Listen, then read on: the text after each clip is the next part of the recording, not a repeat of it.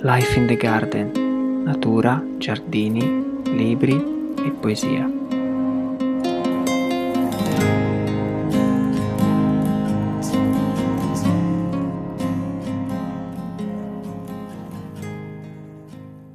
Abbiamo bisogno di contadini, di poeti, gente che sa fare il pane, che ama gli alberi e riconosce il vento. Più che l'anno della crescita, ci vorrebbe l'anno dell'attenzione. Attenzione a chi cade, al sole che nasce e che muore, ai ragazzi che crescono. Attenzione anche a un semplice lampione, a un muro scrostato. Oggi essere rivoluzionari significa togliere più che aggiungere, rallentare più che accelerare. Significa dare valore al silenzio, alla luce, alla fragilità, alla dolcezza.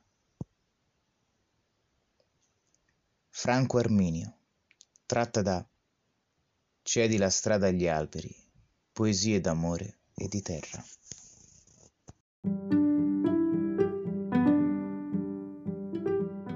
Ciao Life in the Garden! Riconoscerete forse la mia voce, anche se di solito non è quella di apertura del podcast. Sono Eleonora dal Regno Unito. Stasera Enrico sarà per l'appunto intervistato da me, dopo, devo ammetterlo, una lunga opera di convincimento. Il fatto è, e sono sicura che sarete d'accordo con me, sappiamo molto poco del creatore di questo podcast, a cui ormai ci siamo tutti affezionati.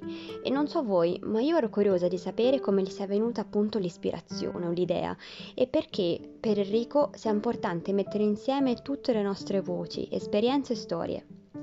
Non vi presento il personaggio perché lo farà lui attraverso i suoi racconti, le descrizioni e come sempre attraverso le sue poesie.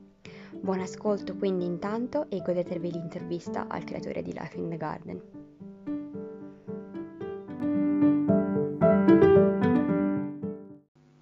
Allora, eccoci qui con l'intervista al creatore di Life in the Garden. Oh yeah! Devo dire che eh, ero partita che tu eri in super ansia, io ero tranquillissima, ma adesso in realtà un po' sento la pressure eh, eh, ci sta, mi, mi hai fregato il podcast, quindi ci sta. ok, solo per questa sera ti riempirò di domande e tu ci racconterai un po' okay. come nasce l'idea di questo podcast. Però vorrei cominciare, se non ti dispiace, con una domanda che ti volevo fare da un po' di tempo. Da, da, da, Aiuto. No, in realtà abbiamo aperto il podcast con una poesia, come sempre. E quindi ti volevo chiedere, ogni podcast si apre con una poesia um, letta da te o letta da altre persone. Questa connessione tra poesia e giardini, perché per te sono, è così importante? Cosa rappresenta? Allora, eh, per me è fondamentale eh, sia nella lettura di una poesia, di un libro, un, eh, nel passeggiare in un giardino, è fondamentale l'emozione. Quindi per me quello che, che correla tutto è quello. Eh, nel senso che quando ascolto una canzone, che sono in giardino, eh, l'emozione è il, per me è il filo rosso che le unisce.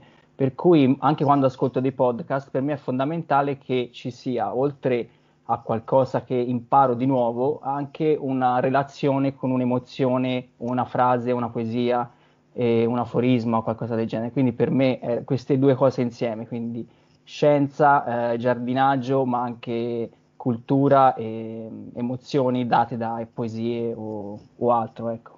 Musica può essere, oh. però ecco, dire... con la musica è più difficile perché c'è da pagare i diritti per, per i podcast, quindi magari leggere, leggere la poesia è, è più, più facile. facile sì. Ma infatti tu sei un po' una mente scientifica racchiusa in un involucro artistico o viceversa? Perché so che hai comunque un PhD in, quindi un dottorato, scusa, in botanica.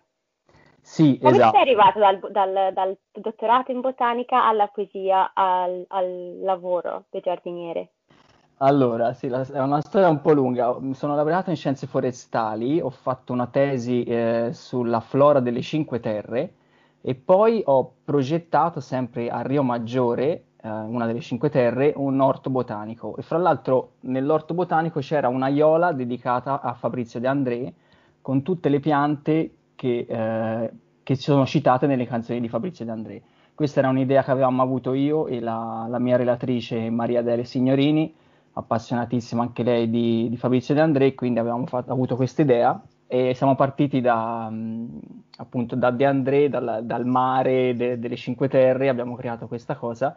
In realtà io volevo anche proget- eh, realizzarlo, questo orto botanico alle Cinque Terre, poi in realtà eh, è tutto finito lì. Ho portato il progetto a, a Rio Maggiore, ma non, non, è stato fatto. Questo era l'inizio, diciamo, de, de, de, della mia carriera dopo eh, la laurea, poi ho fatto il dottorato in botanica e invece mi sono eh, dedicato a una pianta invasiva che si chiama Oxalis pescapre, una piantina che fa il fiore giallo molto carino, una, pia- una piantina sudafricana che poi è arrivata nel, nel Mediterraneo e ha invaso tutte le coste anche dell'Italia, in Sicilia si trova moltissima. E finito il dottorato sono finiti i soldi, diciamo, all'università, non è che sì, come, come no. ben sai, eh, infatti ti sei scappata fra l'altro, quindi sai bene. e, finiti i soldi, quindi ho avuto un'occasione, nel senso che una mia amica mi ha detto guarda ci sarebbe eh, un'occasione per fare il giardiniere a, alla Villa La Pietra a Firenze, eh, sede della New York University, per qualche mese come giardiniere. E quindi ho iniziato così nel 2011 e fra l'altro ho trovato anche un insegnante bravissimo perché Nick, che è il, um, il capo giardiniere lì a Villa La Pietra, e supervisore adesso, eh, bravissimo, e, insomma, mi ha insegnato molto e dopo sei mesi lì sono finito poi a fare giardiniere invece in una villa privata, che è l'attuale lavoro che ho, dove mi dedico all'orto, un orto biologico, faccio la propagazione delle piante, quindi talee, semina, tutto biologico e tutto molto interessante. Ecco. Quindi è stato un percorso un po' particolare, cioè, ci sono, sono capitato per caso però devo dire che poi ormai sono già dieci anni che faccio giardiniere, ecco, quindi la passione... E mentre, e mentre fai, fai, le tele tra una tele e l'altra ascolti un sacco di podcast, è giusto? Esatto. È da, qui, è esatto. da qui che è nata un po' l'ispirazione, ma perché non faccio il mio own podcast? Esatto, esatto, brava, brava, è stato proprio questo, perché in realtà ne ascolto tantissimi eh, in inglese, quello per migliorare il, la comprensione, perché sono un po' duro come una capra per l'inglese, quindi mi piaceva ascoltare proprio la lingua inglese, quindi sono partito dai podcast della BBC, eh, poi mi sono andato proprio ad ascoltare quelli relativi al giardinaggio, quindi quello della Royal, eh, oppure Open Country o Country File, eh, queste cose più, diciamo, eh, country del, del, del BBC, eh, e poi anche podcast in, inglesi di um, tipo We Dig Plants, che sono, era un podcast che adesso non c'è più, di, una, di Carmen De Vito, che fra l'altro è stata ospite eh, del podcast qualche, qualche, episodio fa. Lei è una garden designer che spero di intervistare a breve, ecco, quindi e quindi ascoltando questi podcast devo dire sì, a un certo punto mi è venuta l'idea, visto che in italiano non c'è quasi niente sul giardinaggio, sui giardini eh, non c'è molto, ho detto perché no? E quindi, fra l'altro, la prima ad essere intervistata sei stata te, quindi il primo episodio. e adesso per questo sento che insomma avevo eh, il ruolo, diciamo, di dover intervistare te, così che ci puoi un po' raccontare cosa fai. Eh, no. Perché nei podcast sentiamo la tua voce, sì, la sentiamo sempre perché introduci i personaggi, gli ospiti e, e la tematica del podcast, ma non sentiamo mai la storia di Enrico Della, quindi volevamo è proprio vero, sentirla. Me l'hanno detto eh. in diversi che parlavo poco, quindi... e devo dire che ci è voluto un po' di tempo a convincerti, ma sono contenta che, che l'abbiamo sì, fatto. Mi sembra di essere un po' auto, autoreferenziale in questo caso, però dai, va bene dai, perché stasera te lo, te lo concedo. È interessante e come diceva, diciamo spesso, tra l'altro io e te, c'è più bisogno, c'è un sacco bisogno in Italia di, di condivisione e raccontarsi un po' le storie, le esperienze, un po' per sentirsi meno sole e capire che in realtà siamo un po' tutti nella stessa esatto. situazione a livello di feelings, però anche a livello lavorativo, cioè tu dici che sono scappata, ma non è proprio così, cioè nel senso sì. No, no, scherzavo. Però, ecco, però no, capisci, insomma, ecco. Eh, in realtà mi piacerebbe molto tornare e so che se, ci, se ci sono um, persone più giovani all'ascolto che hanno fatto agraria come abbiamo fatto noi, si sentono un po', oddio, cosa faccio dopo? Eh, magari sì. possiamo essere un po' di ispirazione e dire oh, esatto, sì, sì, no, dobbiamo essere di speranza, ecco, sicuramente cioè, lo scopo del, del, podcast è quello anche di diffondere proprio la cultura del giardinaggio, di fare i giardini in maniera sostenibile e far conoscere le piante, ma anche, ma anche diffondere un po' eh, la cultura sì, del giardinaggio, ma anche con le poesie, con eh, i libri che uno legge, ecco, conoscere persone nuove per me è fondamentale, anche nuove eh, giardiniere, nuovi giardinieri, garden designer, ecco, questo è importante per me. Quindi diciamo un po' di cultura e cultura insieme. esatto, sì, sì, brava. Che, che, era il motto, fra l'altro, di uno di questi podcast che ascoltavo, era proprio questo, eh, la, la cultura e la cultura. sì, sì. non lo sapevo. Eh, volevo farti una domanda su Nick, che hai menzionato brevemente qualche sì. minuto fa. Quindi questo, questo signore eh, è un giardiniere inglese che lavora... Allora, lui è professore di orticoltura, è stato a Pershore per, eh, per molti anni, poi è venuto in, a Firenze, è venuto a Firenze, poi bisognerebbe intervistare lui, non so se vorrà, potrebbe raccontarlo lui. È arrivato a Firenze per restaurare il giardino di Villa La Pietra, che è un giardino storico molto, molto bello, sede della New York University. Doveva stare se ho capito bene, per poco, poi invece è rimasto per molto, ha conosciuto anche l'amore, quindi è rimasto eh, in Toscana e, ed è ancora qui, e si trova bene, per cui io ci lavoro insieme ormai sì, da dieci anni e, e devo dire imparo molto da lui, e ma dire... anche dagli altri miei colleghi, Francesco, Lapo, ecco. Si impara sempre che... molto lavorando insieme agli altri. Sì, certo. Diresti che è una delle persone che ti ha più ispirato a rimanere nel lavoro del giardiniere o ce ne sono state altre? Allora, sicuramente eh, sì, lui mi ha insegnato molto, eh, però l'ispirazione a vivere comunque nella natura e vivere in campagna io l'ho avuto fin da piccolino. Fra l'altro ho scoperto proprio di recente, la scorsa settimana, eh, mia mamma mi ha, mi ha, raccontato che quando avevo tre anni mi hanno lasciato in campagna da mia nonna. Mia nonna eh, è, una, è, una, contadina, ora anziana, però insomma era, era proprio una contadina vera eh, di quelle con la mezzadria in, in, Toscana vicino a Montepulciano e mi hanno, mi hanno lasciato lì per, per tipo qualche settimana perché mio fratello stava male, era all'ospedale. E lui ha tre anni più di me. E quindi sono rimasto con mia nonna e lei mi ha detto che mi portava proprio nei campi, perché non sapeva, lei lavorava nei campi e mi portava con sé, quindi secondo me ho avuto l'imprinting a tre anni de, davvero del dell'amore per la natura. E, e, ho continuato ad andare da lei ad aiutarla poi anche da più grande o comunque a stare in campagna sia con mio babbo che con lei, ma anche diciamo i nonni materni erano eh, comunque contadini, per cui insomma il rapporto con la natura e con la campagna ce l'ho sempre avuta fin da piccolino, ce l'ho sempre avuto. Per cui un insieme di, di, persone che incontri nella vita, secondo me, e poi quel, di quello che c'hai dentro, secondo me, nel DNA forse anche, no? E invece l'amore per i giardini inglesi, che ogni tanto viene fuori da, dalle tue storie, dai tuoi racconti?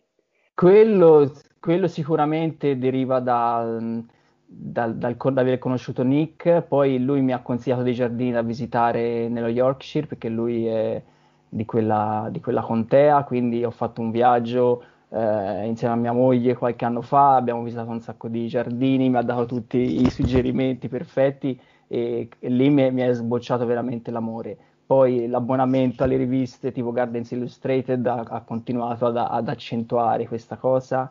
Sono stato al Chelsea Flower Show qualche anno fa con una mia collega e anche quello è stata un altro, una bellissima esperienza. Cioè, mm. 3-4 giorni in cui siamo stati ai Kew Gardens, al Chelsea Flower Show, al Chelsea Physic Garden, che è quel giardino piccolissimo a Londra, sì. veramente bello. E quindi questo insieme di cose ha sempre più accresciuto l'amore. E infatti ogni tanto sono lì che dico no voglio tornarci, te lo dico anche a te infatti no, e tu mi parli sempre o te o Erika Vaccari che mi parlate dei giardini inglesi io vorrei partire subito ecco, poi ora con questa situazione è ancora più, più difficile però insomma dai. E, e, infatti uno degli episodi del podcast che abbiamo fatto era proprio un regalo per te, per il tuo compleanno, un racconto esatto. dei giardini invernali inglesi, quello che ti stai perdendo al momento. Esatto. Cioè, in realtà al momento ti stai perdendo tantissima pioggia e è stato freddissimo, però comunque c'è, c'è, del bello anche in questo. diciamo. È vero. L'unica cosa è che ho dovuto, uh, come dire, annullare l- l'abbonamento alla, alla, rivista Garden della Royal Horticultural Society perché non mi arrivava mai la rivista, arrivava sempre tipo due mesi in ritardo e questo mi ha fatto imbestialire e... perché erano sempre in ritardo, eppure siete tanto efficienti, dicevo voi inglesi, e invece, e quindi ho detto un pochino sto prendendo eh, mi sono raffreddato con la Royal per questa cosa che, vabbè, ma è un problema di posta, penso, ecco. Ma anche Gardens Illustrated arrivava sempre tardi e ogni volta leggevo il numero di febbraio a aprile e ho detto no, così non ci siamo. No, questa io, lo so, io lo so che sfogliare eh, la carta è sempre un'esperienza unica, però facciamo un appello così. A tutte le riviste italiane, straniere, soprattutto di giardinaggio, fate la versione eh, PDF Digitale. Vero. digitale, per favore. No, ne- nemmeno PDF, perché con Nick io ci parlo sempre di questa cosa. E. Gardens Illustrated c'è proprio una versione, credo che non è un PDF, ma è una versione più navigabile, ecco. Sì, si, sì. ecco. Però hai ragione, sì, si consuma meno carta ed è più... Io sono ancora attaccato alla carta, so, io sono qui, sono contornato da tutti i libri possibili e immaginabili sul giardinaggio, una... e anche le riviste eh, ancora sono un po' legato. Ecco, no, anch'io, anch'io uguale, anch'io uguale, però mi rendo conto che soprattutto a distanza, soprattutto se vuoi condividere, eh, cioè l'internet, la formazione digitale è fatta per questo, quindi forse bisognerebbe sfruttarlo un po' di più. Forza sì, Italia! no, hai ragione, hai ragione, sì sì. Bisogna. infatti anche per questo che stiamo facendo il podcast, diciamo, dai, è una, una via verso la digitalizzazione delle informazioni, verso sì. il condividere. Sì, eh. ma poi fra l'altro ci tengo a dire un'altra cosa, che eh, perché ho fatto il podcast e non per esempio dei video? A parte che non mi riesce forse, non lo so, però perché per me l'ascolto della, del suono o della parola o della musica è diverso che vedere una cosa. Io, per esempio, mentre lavoro, ascolto e mi piace moltissimo sentire le differenti accenti delle persone, ehm, o comunque come reciti una poesia, o come parli di una cosa, se leggi o non leggi, si sente moltissimo, per esempio, no? E quindi anche ascoltare ti fa, fa, in modo che te non ti concentri su, solo con la vista. Ormai siamo nella, nell'epoca del, del, di Facebook, Instagram, tutte foto, eh, immagini, invece anche l'ascolto secondo me è fondamentale. Quindi il podcast per me è molto importante da questo punto di vista. Ah, questo è bello, beautiful, beautiful thought. um, invece tornando al giardino dove lavori, so che è un giardino sì. privato, quindi non ci puoi, diciamo, rivelare sì, molto. Sì, sì, Però non l'ho visitato, spero di visitarlo un giorno. Sì, sì, dai, prima o poi tu tornerai. C'è una parte del giardino che è la tua preferita e se c'è, ce la puoi descrivere? Allora, eh, sicuramente io lavoro nell'orto e per cui la sento un po' casa mia, anche se non è assolutamente casa mia, quindi sono, sono solo un giardiniere ospite. E per cui l'orto è fatto a terraz- è terrazzato, eh, degradato. Purtroppo non abbiamo una situazione come illuminazione buona perché ci sono molti cipressi che fanno da filare e quindi fanno molta ombra però la parte in alto dell'orto è più illuminata e riusciamo a coltivarci anche lattughe con delle serrettine eh, di vetro, quelle piccoline che coprono la fila, anche in pieno inverno, quindi lattughe, foglie da taglio, rucola, riusciamo a farla tutto l'inverno. E poi a degradare invece durante l'estate riusciamo a fare tutti gli ortaggi più o meno tutti gli ortaggi possibili e immaginabili. Ho avuto qualche problema con il cavolino di Bruxelles che proprio a Firenze non c'è verso, stiamo abbandonando. E, ehm, e poi una, sicuramente il giardino è molto vario, ha delle stanze diverse, eh, però c'è la pergola che è un, appunto è molto bella, una, un pergolato di passaggio con delle rose della vite e poi ci sono delle conche di terracotta eh, grandi, molto belle, dove eh, ci mettiamo dentro dei tulipani che fioriscono fra, po- fra, mar- fra marzo, marzo-aprile e con dentro anche o della salvia bianca, quest'anno sarà salvia bianca, ma in passato sono stati dei pelargonium o altre specie comunque che poi ogni anno sostituiamo di solito.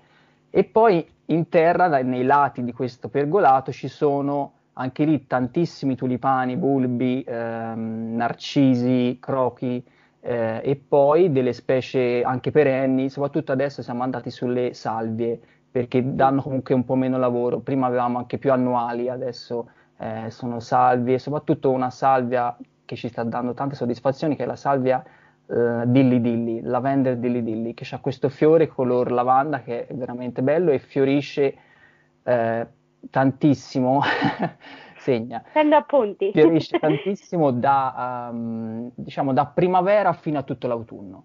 E Wow. poi abbiamo anche la salvia Indigo Spires e la salvia Phyllis Fancy, quindi e al- anche altre salve che comunque eh, vanno poi a girare, vediamo anche quale sta meglio, la sostituiamo, la cambiamo, però an- stiamo andando più su, sulle, mm, sulle perenni. E devo dire, io le salve le, le adoro perché vengono bene, faccio tantissime talee di salvia, tipo della Dilly Dilly, quest'anno Nick mi ha chiesto tipo, potresti fare mille talee, di- mille talee?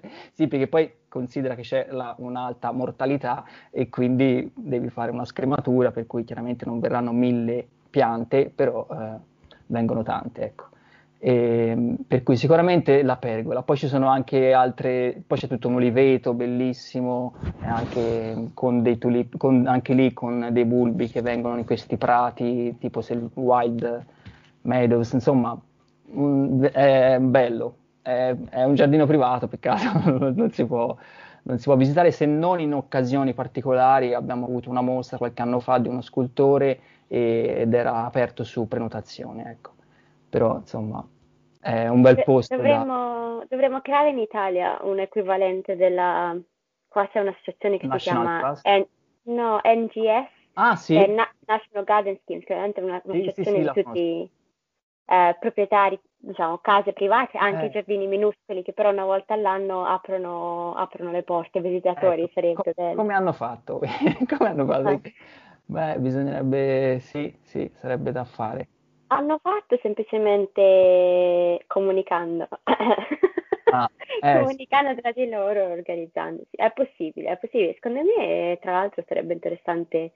ta- secondo me, tan- tanti italiani eh, parteciperebbero a sta cosa. Sarebbe interessante approfondire. Vabbè, magari Eh, sì, sì. ne parliamo in uno dei nostri sproloqui su WhatsApp.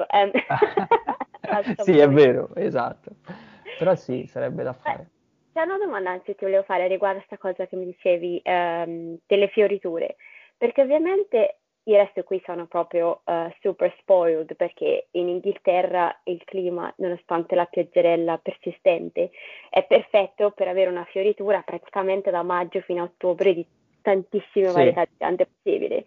Però mi rendo conto, cioè lo so perché ci ho vissuto 26 anni, che in Italia questo non è possibile per via delle temperature. Come Esatto. fate tipo nel mezzo dell'estate ad assicurarvi, a parte le salvie, ecco, magari piante un po' più della macchia mediterranea, ci sono delle piante ehm, che riuscite, cioè insomma, avete una specie di successione delle fioriture tutto l'anno oppure Allora, entrate primavera e fine estate? Sì, diciamo, abbiamo una certa successione e quindi ci stiamo abbastanza attenti. Non è facile perché devo dire a Firenze le temperature sono molto alte eh, d'estate e devo dire che infatti se ci sono, pensando per esempio a questa pergola in particolare, ci- se ci sono dei gap sono quelli adesso, per esempio comunque eh, dicembre, gennaio, eh, gennaio, un po' febbraio e poi in pieno agosto.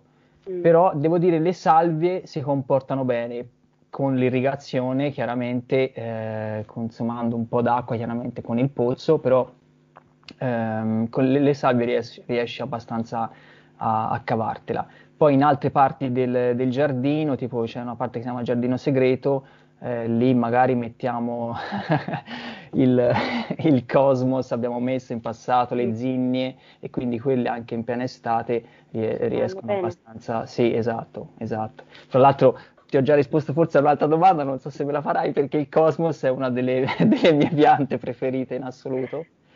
E, Come e- facevi a sapere che ti avrei? No, così, no, non lo so. E, sì, il cosmos è una delle mie piante preferite, devo dire, per, per questa forma che ha, bellissima, sia del fiore ma anche delle foglie così leggere. E fra l'altro ho letto, sto leggendo Antonio Perazzi, uno dei libri Il paradiso è un giardino selvatico, che anche lui dice che il cosmos è un, è uno dei fiori che, che preferisce, sì. Sì, prima o poi spero di intervistarlo, Antonio Perazzi. Antonio Perazzi, ti stai ascoltando, ti contatteremo presto, perché io il libro l'ho quasi finito, letto, stupendo. Ehm, no, il Cosmos è un, sì, hai ragione, una pianta proprio di cui non si può fare a meno e poi eh, fiorisce fino veramente a tardi. Questi fiori, tutti i colori, li ho seminati tra l'altro domenica scorsa e stanno già germinando. Ecco, mi viene l'ansia perché l'ho seminati troppo presto, secondo me. Ecco, infatti questa cosa bisognerebbe parlarne perché ho visto tantissimi che stanno già seminando. Io a volte Col, con un po' di esperienza, ma magari sbaglio, eh, in questi dieci anni, ho visto che seminando molto presto alla fine non è che avevo tutto questo vantaggio di tempo. Per esempio, che ne so, mi ricordo alcuni pomodori a dicembre, gennaio. Poi invece abbiamo, ho spostato un po' più avanti il, il tempo, quindi le semino fra marzo, ecco, marzo è meglio per me. E devo dire che non è che cambia molto, non è che, an- che anticipi tantissimo. Poi dipende da come va la stagione, forse ci vuole anche un po' di fortuna. Mm. Poi in Inghilterra è anche diverso. Sì, dipende come va la stagione, poi adesso che lavoro in una farm eh, sto notando, cioè sto notando, sto toccando con mano il fatto che eh, cerchi, si cerca di anticipare la stagione il più possibile, soprattutto se cresci in serra. Quindi sì, cioè, sì. se crescessi per, per, l'orto di casa, per, i, per, esempio i pomodori, aspetterei tranquillamente fino a marzo, proprio senza esatto, problemi. Infatti. Mentre con il fatto che so che eh, i pomodori che semino adesso andranno in serra, eh, mm-hmm. posso cercare di anticipare un pochino i tempi, è tutta una questione di, di, marketing. Però oggi, proprio oggi facevo questo discorso con la mia collega Jenny e sono arrivata a questa conclusione, che però magari mi sbaglio. È possibile Ossia? anticipare eh, la raccolta degli ortaggi, ma non degli ortaggi a foglia, che ne so, per esempio gli agretti, oggi parlavamo degli agretti, sì. o, ah, insala- o insalata. ma, ma mi sono fatta mandare i semi da mamma, ti dico solo questo. Ah sì? Ah, sì. Okay. L'abbiamo seminati, abbiamo tipo un totale di una roba tipo 2500 plugs di, di Ma solo per te o per, per, tutta la fattoria? No, per tutta la fattoria. Ovviamente eh, eh, al momento stiamo um, Nel frattempo consegnando... ha cambiato lavoro, se lo sapete voi. Eh. Io perché devo, sono qua per un tempo determinato, anche se nessuno lo sa ancora, ma un tempo determinato, quindi sto cercando di scoprire e capire e studiare il possibile. Comunque, tornando agli agretti, eh, sì, stiamo eh, consegnando um, box di ostaggi a circa 550 famiglie a settimana, wow. che, è, è, tanto, quindi Tanto. ecco, eh, i numeri sono questi, interessante. Comunque, tornando al discorso anticipare, secondo me, ehm, per quanto riguarda gli ortaggi di cui in realtà raccogli frutti come pomodori, sì, eh, peperoni, eccetera. Eh, i, fa- i, fattori limitanti, quindi temperature, luce, eccetera, te puoi cominciare prima quanto ti pare, ma finché non ci sono eh, quelle esatte um, to- torri di luce e esatto. temperature, differenza tra notte e giorno, mm-hmm. e non raccogli. Quindi esatto. è Però ecco, ecco cose a foglia e ortaggi veri e propri, eh, quindi ecco, di quegli ortaggi di cui non raccogli i frutti, ma la foglia, la radice, quello che è, forse puoi anticipare. Però ecco, questo è quello che ho detto oggi a me stessa, poi non so se... No, no, ma mi torna. Ma quindi aspetta, gli agretti te li hai già seminati? Sì. Ok, quindi posso seminarli da domani. 3-4 centimetri al momento. Poi ovviamente eh, anche quelli andranno eh, in serra da noi, non andranno fuori. Però ecco, Ok. Cerchiamo di averle il prima possibile. Sì, no. Ma tra l'altro in Italia secondo me al mercato per dire già li trovi gli agretti. Non lo so, non, l'ho, non l'ho visti, però ci sta, ci sta. Tipo nel sud Italia che caldo. Sì, sì, sì, è probabile. È probabile. Adesso laquiamo, torniamo a Enrico. Torniamo a noi. sì, no, ti volevo... Stavo rimpossessandomi del podcast. Scusate. Ti volevo in realtà chiedere eh, riguardo la tua pianta preferita. Ok, hai detto il cosmos. Adesso sì. magari dimmi un arbusto. no, ma ce, no ma ce ne sono poi... tantissimi. Allora, quella saga che ti dicevo prima, Dilly Dilly, mi piace tantissimo. Anche la Phyllis Fanza mi piace tanto. La, le dalie, per esempio, alcune dalie con il fiore rosso scuro mi piacciono tanto. Ora non mi viene in mente la varietà, però insomma, oppure quelle bianche, la Dalia Lady Liberty mi piace tantissimo. Eh, le, le, lavande anche per esempio mi piacciono tanto, saranno banali, non lo so, eh, ah. però mi, mi, piacciono veramente tanto. E, ehm, non so perché non mi piacciono tanto i garofani. È una cosa che, che invece piacciono tanto a Nick, per esempio. E a me non lo so, non mi. Boh, è che è strana a volte la testa, eh, perché boh, la forma del, del, fiore, poi dipende, eh, perché anche lì sono garofani e garofani. Di Antus, eh, dico. E, ehm, per quanto riguarda invece l'orto, sicuramente l'ortaggio è il pomodoro, quello che proprio, sì, pomodoro insieme a basilico, che per me è estate piena. E mozzarella. Ma anche senza, guarda, la nostra colazione da giardinieri delle 10 è sempre pane, pomodoro, olio e sale. Il basilico se c'è, insomma. E si va avanti così. Poi, esatto, poi un tè, ma se è caldo magari anche no, il tè caldo, però biscotti, eh, insomma alle 10 facciamo un pranzo, anche perché di solito ci svegliamo alle 5, per cui iniziamo alle 6 di mattina e alle 10 o alle 9 o alle 10, insomma è sempre l'ora già buona per mangiare un po' di pomodori dell'orto. Fra l'altro la varietà che mi piace del pomodoro che ho scoperto di recente è la azoica, che è una varietà arancione, eh, arancione a frutto medio grosso che è dolce, buonissimo, veramente, veramente buono. Sì. È originale e l'anno scorso ne ha fatti anche parecchi. Sì, infatti spero di riseminarlo. Sì. Io prendo appunti, grazie mille. e poi vabbè il canestrino, il canestrino tipico di Firenze qua comunque mi piace. Non il fiorentino, è proprio il canestrino. Sì, tra l'altro semi trovato da un, da un ortolano qui vicino a casa mia che, da cui ci servivamo adesso in pensione, ho preso il seme e continuo a, a produrre i loro pomodori e hanno avuto successo eh, diciamo, in, in, molte persone che l'hanno assaggiate. Ecco, quindi... mm, è fantastica questa cosa, quindi ogni anno eh, praticamente raccogli il seme da sì, uno dei pomodori? Sì, sì, sì, sì. I, I, semi li raccolgo quasi sempre da tutti quelli che, che ci piacciono e che vogliamo continuare a produrli, sì, sempre. Ma cosa fai? Cioè, um, adesso Ehm, cioè, il... nel senso, metti il pomodoro da parte, lo chiudi in una boccettina mentre sulla pianta oppure...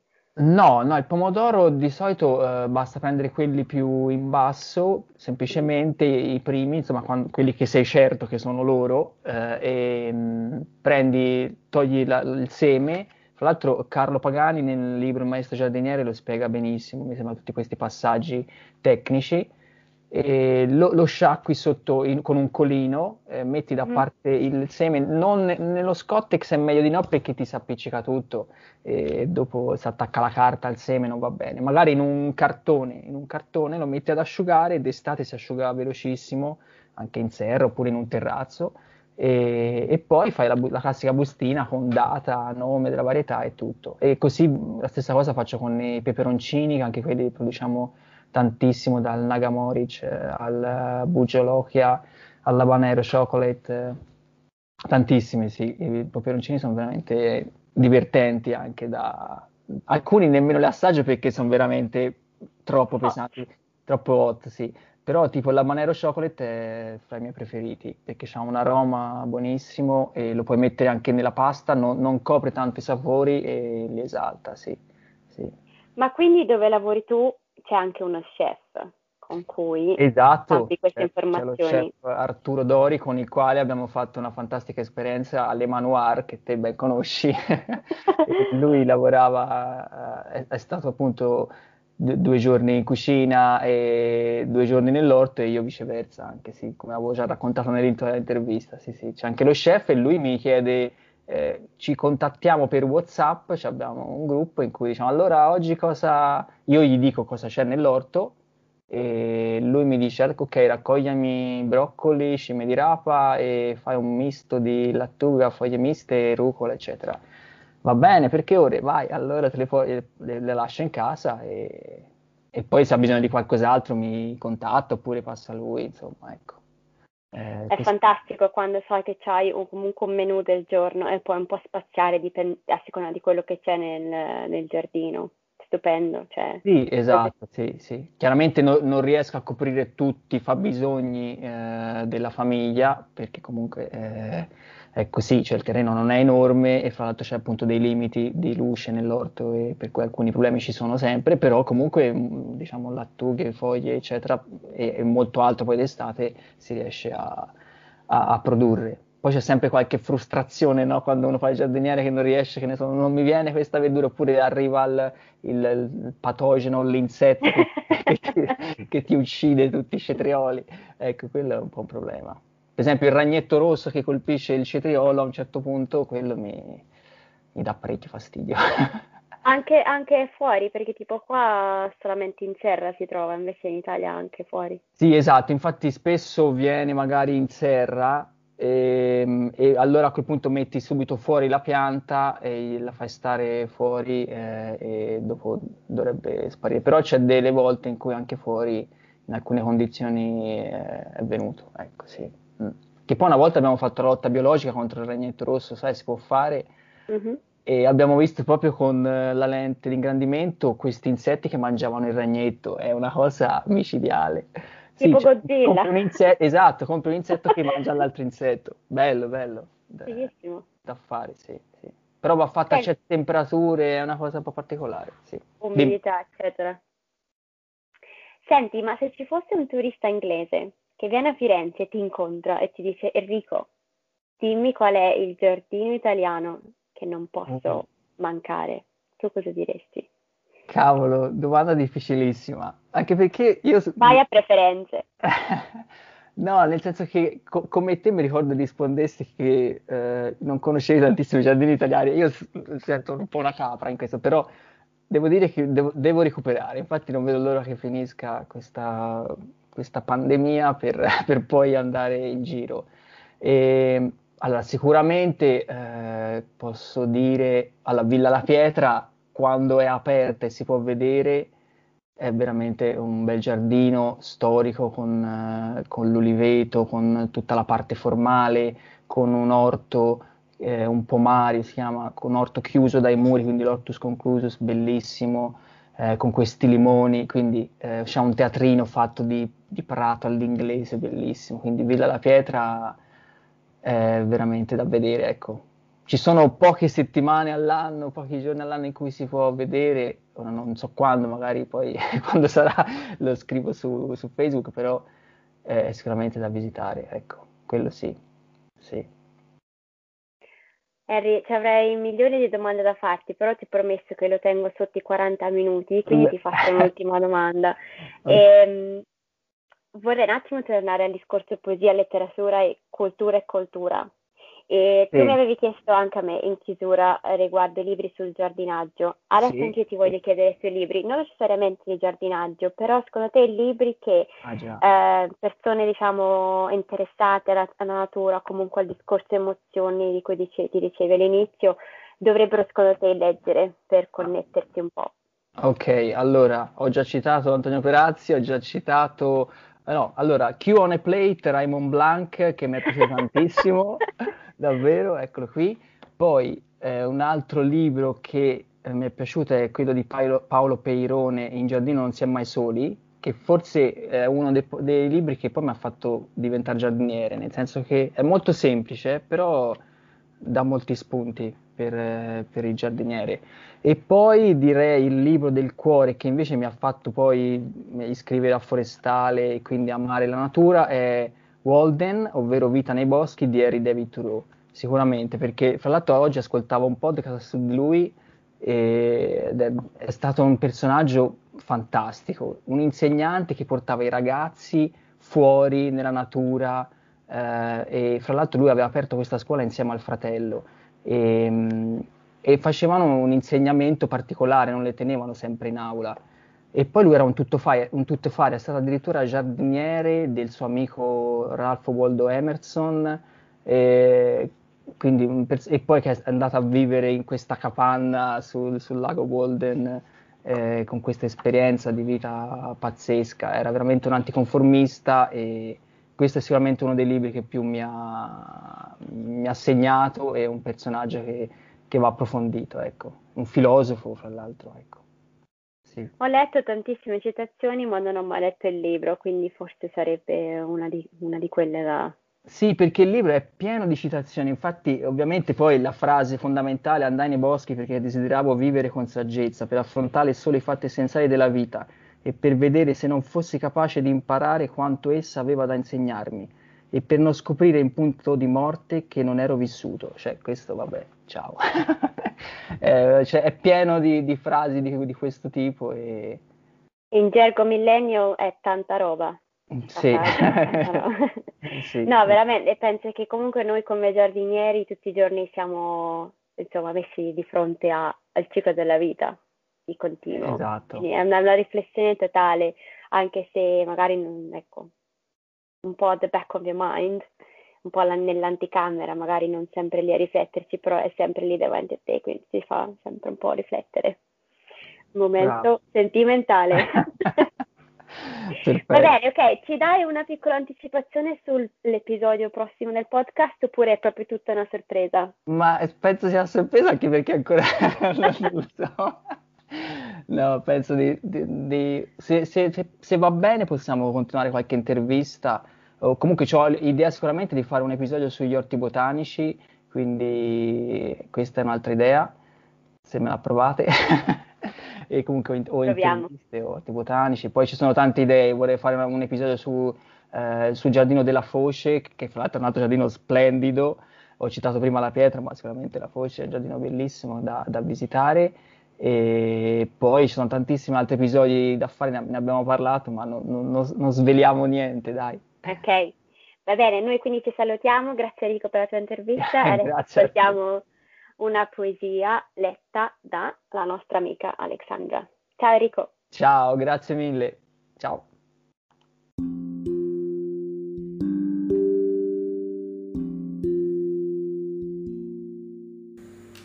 If I can stop one heart from breaking, I shall not live in vain.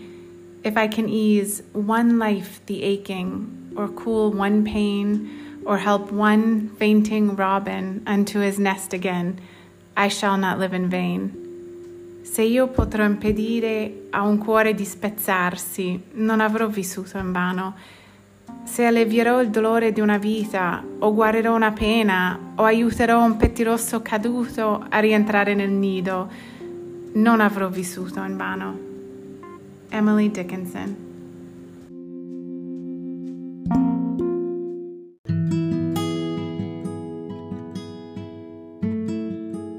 Vorrei concludere questa bellissima intervista con dei ringraziamenti.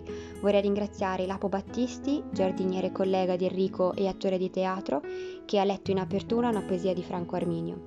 E vorrei inoltre ringraziare Alexandra Lawrence, cittadina americana che um, risiede a Firenze da parecchi anni, che ci ha letto in chiusura una bellissima poesia 919 di Emily Dickinson.